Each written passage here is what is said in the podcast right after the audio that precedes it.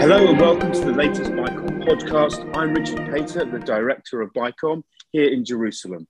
Today, I'm delighted to be joined by Richard Goldberg, who is a senior advisor at the Foundation for Defense of Democracies. Richard, thank you very much indeed for joining me. Thank you for having me. Just as a little bit of background uh, for people that don't know, the Foundation for Defense of Democracies, F D D, is a Washington-based research institute focusing on national security and foreign policy. Um, Richard Goldberg himself, before joining the F D D, served as the Director for Countering Iranian Weapons of Mass Destruction for the White House National Security Council. And before that, he was a Senior Foreign Policy Advisor to Senator Mark Kirk, where he was instrumental in delivering the tough sanctions imposed on Iran by the Senate. So, Richard, I think you're a, you're a great person to ask. And if we can start, start off, um, just re- reflecting back to the Trump administration that you were, you were a part of and their proponent of uh, the maximum pressure campaign on Iran. How do you reflect on that, uh, on, on that uh, policy now? I reflect on it as more successful than I even could have imagined. And I had written back in twenty seventeen, uh, urging President Trump, before I was in the administration, uh, to uh, withdraw from the Iran nuclear deal, uh, reimpose U S sanctions. And I made the argument that U S sanctions could be effective without support from Europe, without support from Asia. Uh, a lot of people did not believe that was true. They sort of had this feeling of U S sanctions only worked the first time with Iran because we had European allies supportive of sanctions and imposing their own sanctions. And I said, no, that's just not how U S sanctions work. If we reimpose our sanctions, all other countries will follow, and we can do enormous economic damage uh, to the Islamic Republic, drive their revenues uh, down towards zero, and force the regime to a choice ultimately between having Uh, a, a very abnormal type conduct in the world of sponsoring terrorism, proliferating missiles, and pursuing nuclear weapons uh, versus having some sort of a normalized relationship with the West if they simply gave up this illicit conduct or watched their regime collapse, uh, being the alternative. And when we reflect on where we were coming into this year, and just using the I M F data that we heard about earlier in the year, Iran was down to just four billion dollars of accessible foreign exchange reserves, down from one hundred twenty-two billion dollars in yeah. twenty seventeen. It's tremendous. That's all the money that just got locked up in escrow accounts around the world that were not accessible to the regime anymore. You saw the currency going down. You saw protests and riots breaking out, massive uh, uprising in late twenty nineteen that the regime put down with brutal force. It's really, you saw a regime that was starting to come to terms, particularly after the killing of Qasem Soleimani and their realization that they did not uh, have the ability to extort the United States through terrorism, through nuclear expansion, uh, that there might be a military price to pay uh, at the end of the day if they pushed the envelope too far, which kept them enough in the box while the sanctions pressure increased to bring them to that decision point. Now, we never got to that decision point because obviously we've had a change in government in the United States. We've had a change in policy. Uh, and we are, for the last ten months or so, in what I like to call not maximum pressure, but maximum deference, uh, which is this idea of let's be a little nicer to the regime. Let's not enforce the sanctions. Let's offer to go back to the nuclear deal. Let's not threaten military action Uh, in the face of, of military strikes against our own personnel in the region. Let's not push the regime uh, in Vienna at the International Atomic Energy Agency, uh, which was happening over the last couple of years, particularly uh, with respect to an investigation stemming from that discovery. You'll, your listeners will recall in twenty eighteen when the Mossad revealed they had stolen that uh, secret nuclear weapons archive out of Iran. Well, that's a treasure trove of information that has led to multiple investigations at the I A E A into undeclared nuclear activities. All that continues to go on in the backdrop, not being pushed today. Uh, and so that's the backdrop today. And we see over the last several months, obviously, Iran's access to revenue increasing, uh, their imports, their exports increasing, uh, really a stabilizing economy uh, since uh, twenty twenty. Uh, and at the same time, a rapidly expanding nuclear program. Uh, attacks against the U S and our allies, no pressure at the I A E A. And that sort of sets the table with this new Raisi government uh, in charge going back to Vienna uh, for another round of indirect talks on what will become the state of Iran's nuclear program and U S policy towards it. Right. Um, there's lots, a lot to unpack there. Thank you, thank you for that opening opening comments. I mean, first of all, as you mentioned at the end, we, we're looking toward next week, um, the resumption of the talks in in Vienna. Um, what's your assessment of why you think it took uh, the the Iranians so long, six months since uh, since President Raisi has uh, has taken over? How long did it, why did it take them so long to get them back in the room? Well, I think that a lot of this is setting the table for where they wanted to start negotiations. Uh, and a lot of it has to do with how far could they push the Americans? What, you know, how far can they push the envelope? This is a regime that if you give an inch, they take a mile, whatever metaphor you want to use, cliche you want to use. Uh, they react in different ways to pressure and to appeasement. It, it's, it's a very classic case uh, of a regime that sort of um, runs away when they are deterred. Uh, but continues to expand and move outward and, and push the envelope when they are left undeterred. And so if they went ahead and beginning of this year started enriching uranium from where they had been in low enriched uranium at three point five percent purity levels, they took it up in January to twenty percent, and they sort of looked around the world and said, anybody going to stop us? And nobody did anything. So they turned around and said, okay, well, let's see what happens if we go to sixty percent purity of enriched uranium. They look around the world. Nobody's doing anything to stop them. So then they say, okay, well, we're going to produce twenty percent enriched uranium metal, which is a key component of nuclear weapons. And they're looking around the world. And again, nobody's doing anything to stop them. Meanwhile, they are conducting drone attacks in Iraq against U S forces, drone attacks in Syria, attacks in the Gulf. Their uh, Houthi terrorist proxies in Yemen attacking our Gulf allies, uh, continuing to arm Hezbollah and Hamas to threaten Israel. Nobody's doing anything about it. Um, you know, so for them, it's sort of, okay, meanwhile, sanctions are no longer being enforced by the Biden administration. The Chinese are now importing three times as much or more oil Uh, from Iran as they were just last year. So the revenue situation for the Iranians has improved. The economic forecast for the Iranians has improved. They have access to billions of dollars more money because the Biden administration has actually relaxed some of our sanctions to allow Iran to use some of these locked up funds around the world to pay off its debts. So if you're getting access to money, your economy is stabilizing, and you're rapidly expanding your nuclear program and your terrorist activities with no deterrence, why would you go back to the table, right? I mean, at this point, it's sort of, okay, we're willing to talk, but now we have a new nuclear baseline. We're not going to go back to the J C P O A. We're not going to go back to those old restrictions. This is our new nuclear baseline for negotiation. This is our new posture. Uh, and what are you going to do about it, United States? Uh, you talk tough, but you haven't done anything the entire year.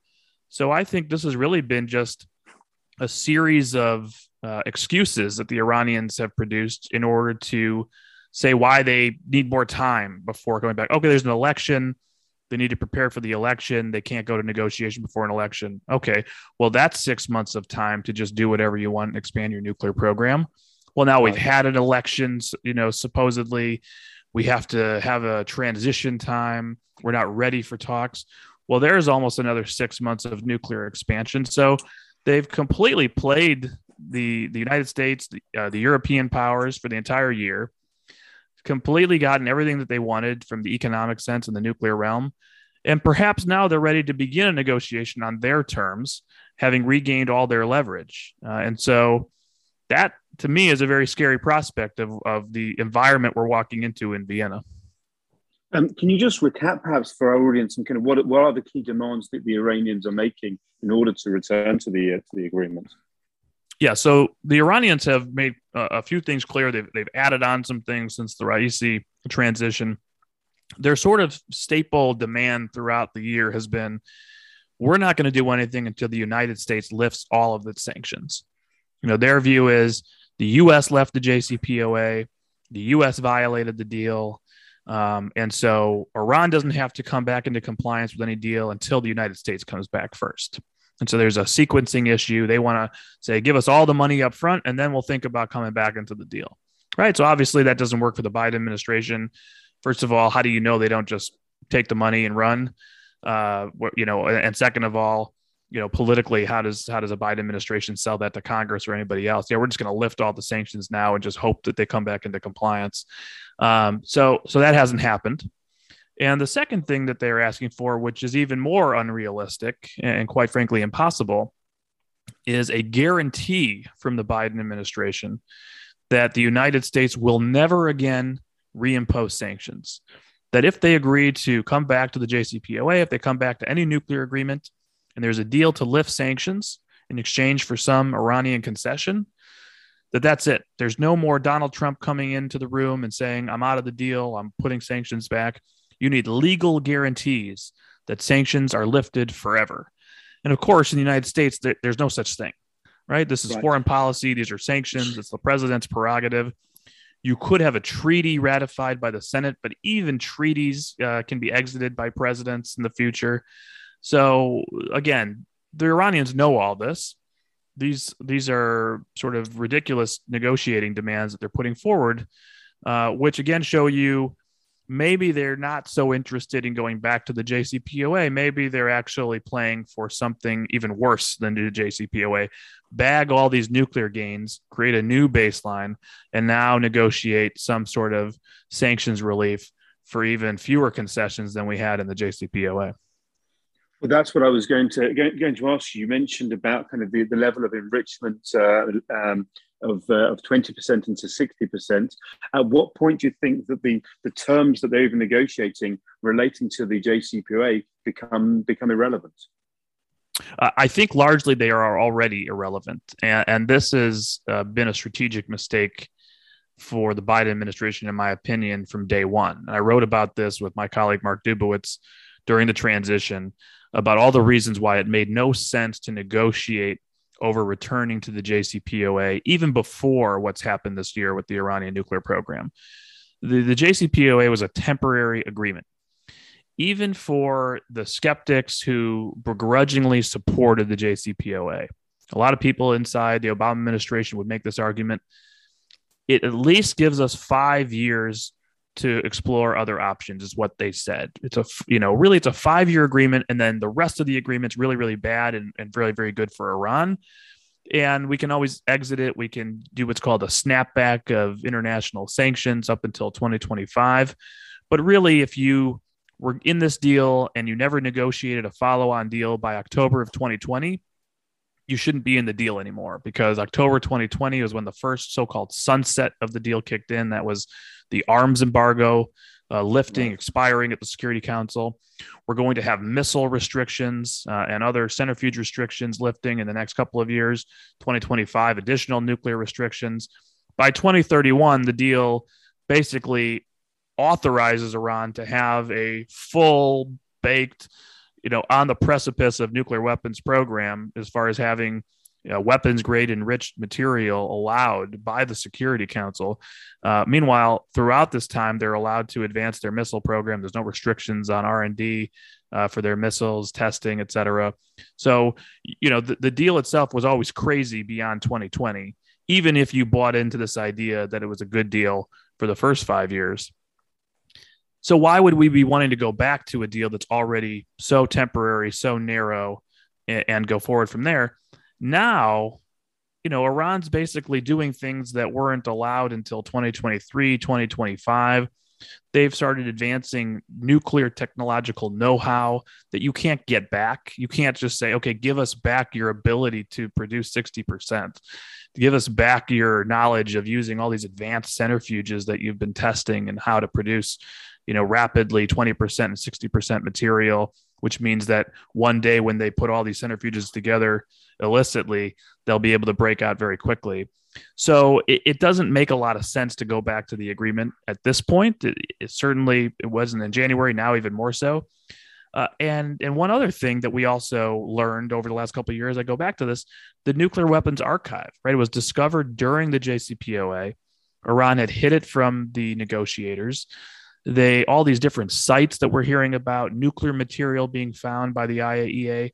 Nobody knows what these sites are, what material was there, where is the equipment today, what were they hiding, what have they been doing? If you don't even have basic accounting of their nuclear program, how are you having a nuclear deal? So, so no, it doesn't make sense for the United States to go back to J C P O A. It never did. And certainly now for the Iranians, if I was in Tehran negotiating, it does not make any sense to go back to J C P O A for them either. And, and I'll, I'll actually make one interesting observation here, which is lost in the debate because we talk about this as if the J C P O A doesn't exist anymore, that everybody's just outed the J C P O A and we're trying to come back in. That's true in the sense of what we are doing, our activities. Um, Iran is producing, enriching uranium, uh, and producing heavy water, testing centrifuges, all in violation or in excess of the nuclear commitments of the J C P O A.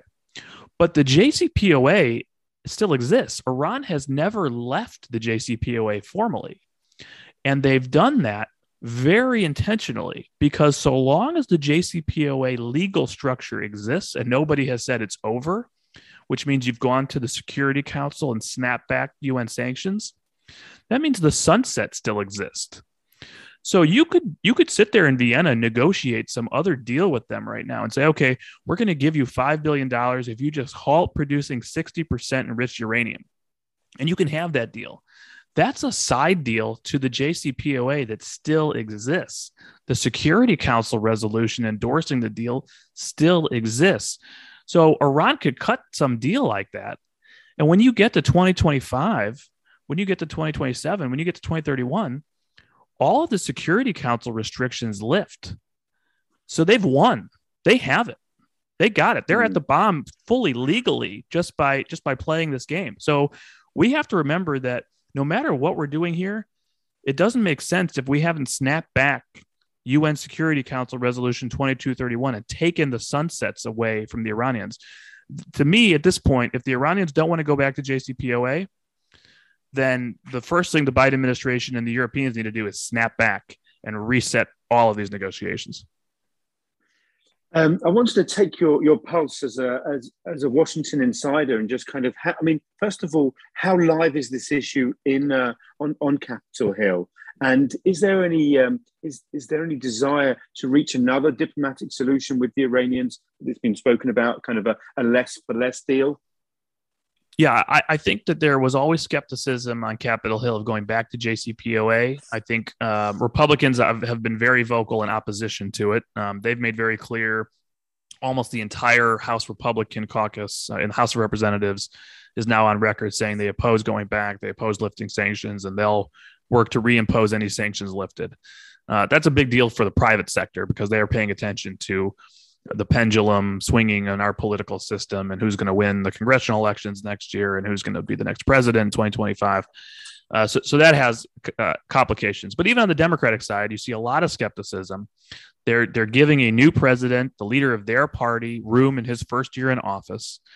Um, I think the politics of the United States changed a lot after the withdrawal from Afghanistan, where sort of this deference to the administration has gone away, even for a lot of Democrats uh, in foreign policy. Uh, and I think there's concern about lifting sanctions tied to terrorism, tied to the I R G C, the Revolutionary Guard Corps, in exchange for nuclear concessions without any change in the underlying conduct of supporting terrorism and the I R G C. Um, so uh, I think there will be a lot of skepticism. I, I would note there is a law in the United States that was passed during the initial Iran deal fight. Uh, we call it INARA for short. It's the Iran Nuclear Agreement Review Act of twenty fifteen. It states that any nuclear agreement with Iran must be submitted to the Congress for review and the possible rejection by the House and Senate before the president can lift any sanctions. And there's going to be some legal fighting over what exactly any nuclear agreement means. Uh, there's certainly an argument the administration was preparing to say that if they went back to J C P O A, they would not have to go through a vote again like they did in twenty fifteen under the Obama administration because it's the same agreement, they would say. I think there's some arguments around that you could make the otherwise, but they would have a strong rhetorical argument that it's the same agreement, doesn't have to be voted on. If they cut a new deal, whether they call it an interim deal, incremental deal, a bridging agreement, whatever it is, right? They give ten billion dollars to stop sixty percent enriched uranium. Legally, I don't think there's a way out for the administration to get around this law. So they will have to submit this to Congress. There will have to be some sort of a procedural motion taken and a vote taken. Now, that doesn't mean that Congress under Democratic control is going to reject it and, and defy the president, but it does make the politics for the president that much more difficult in the United States, and will be another attempt to show the market there is not support for any of these agreements in Washington.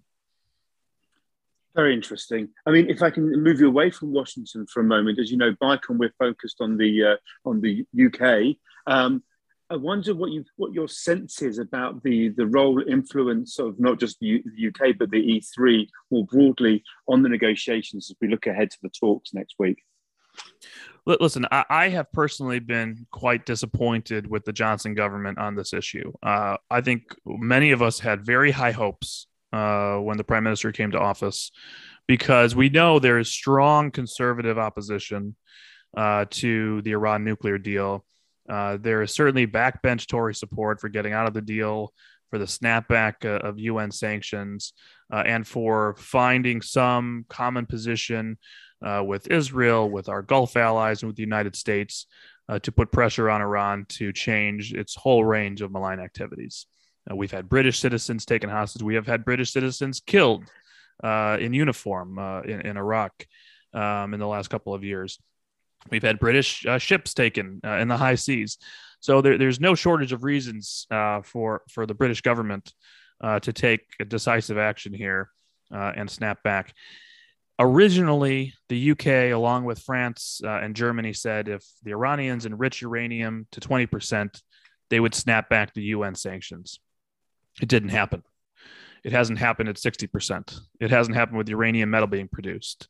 It hasn't happened with taking the I A E A hostage and extorting them and taking videotapes and all kinds of things they're doing to limit access to inspectors.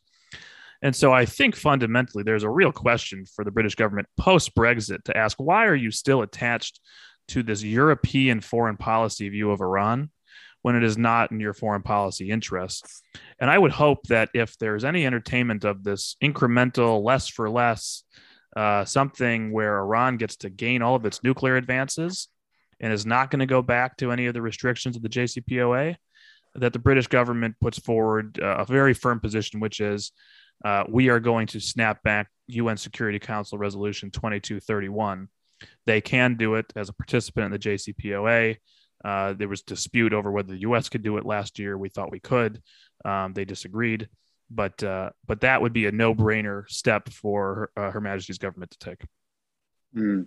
I mean, and just uh, kind of from, from, from where I sit in, in Jerusalem, um, we understand I've had conversations with uh, Israeli officials who are part of this um, kind of upgraded strategic dialogue uh, with the Biden administration. Um, what do you, what do you make of that uh, of that conversation and uh, kind of reaching to Israeli needs from from this current uh, U S administration? Listen, I, I think it's better to be in the room than not in the room. It's better to be talking than not talking, right? We we reflect on where the bilateral relationship U S Israel was in the late Obama years, and it was really, really, really bad. Um, and a, a freezing out of dialogue. Uh, no sharing of direction, uh, no strategic um, discussions, uh, even if there was disagreement. And so I think fundamentally for national security advisors to have meetings together at the high levels, to have all of your interagency teams to be discussing and giving each other their arguments is healthy uh, for a close bilateral relationship. I don't believe that that actually is changing policy in the United States. Uh, so long as you, Iranian policy for the United States is coordinated by Rob Malley, who's our special envoy for Iran, we are heading towards some sort of disastrous deal uh, with Iran, and we are on a collision course, unfortunately, in the bilateral relationship with Israel. That is starting to come to the surface. I think for the first several months, there was a lot of happy talk, and it was nice, and people were excited about it, and we thought this was something new and fresh. But we're getting to the sort of the the meat on the bones here of, all right, uh, the Biden administration is looking a little more desperate to get any deal with the Iranians. They're going back to Vienna. They're entertaining something other than J C P O A now. Uh, and they're hearing from their Israeli counterparts, reportedly, a lot of disagreement on that. Uh, and we saw just in the last few days at the Manama conference uh, in Bahrain, two American officials speaking publicly, One was Rob Malley. The other was a senior National Security Council official for the Middle East, Brett McGurk. Both of them showing strong daylight uh, with their Israeli counterparts. Uh, McGurk even saying that uh, an Israeli strike on Iran would not be prudent, uh, would not work, would not change uh, uh, Iranian behavior. Uh, so uh, I think there is strain emerging there. Uh, it was always going to happen if you have a fundamental disagreement about the nature of the regime and how to handle the regime. Um, but ultimately, the question is, would the United States interfere with an Israeli decision to take matters into its own hands? Um, we've never had to entertain that in, in a very real way. Um, obviously, there was a lot of saber rattling for years under the Netanyahu government. Nothing ever happened. Obviously, it stayed in the covert realm via the Mossad. Um, will that actually emerge during Bennett's term? Will that happen during a follow-up term if this government holds under Lapid? And how will that play out in the bilateral relationship? That is unknown.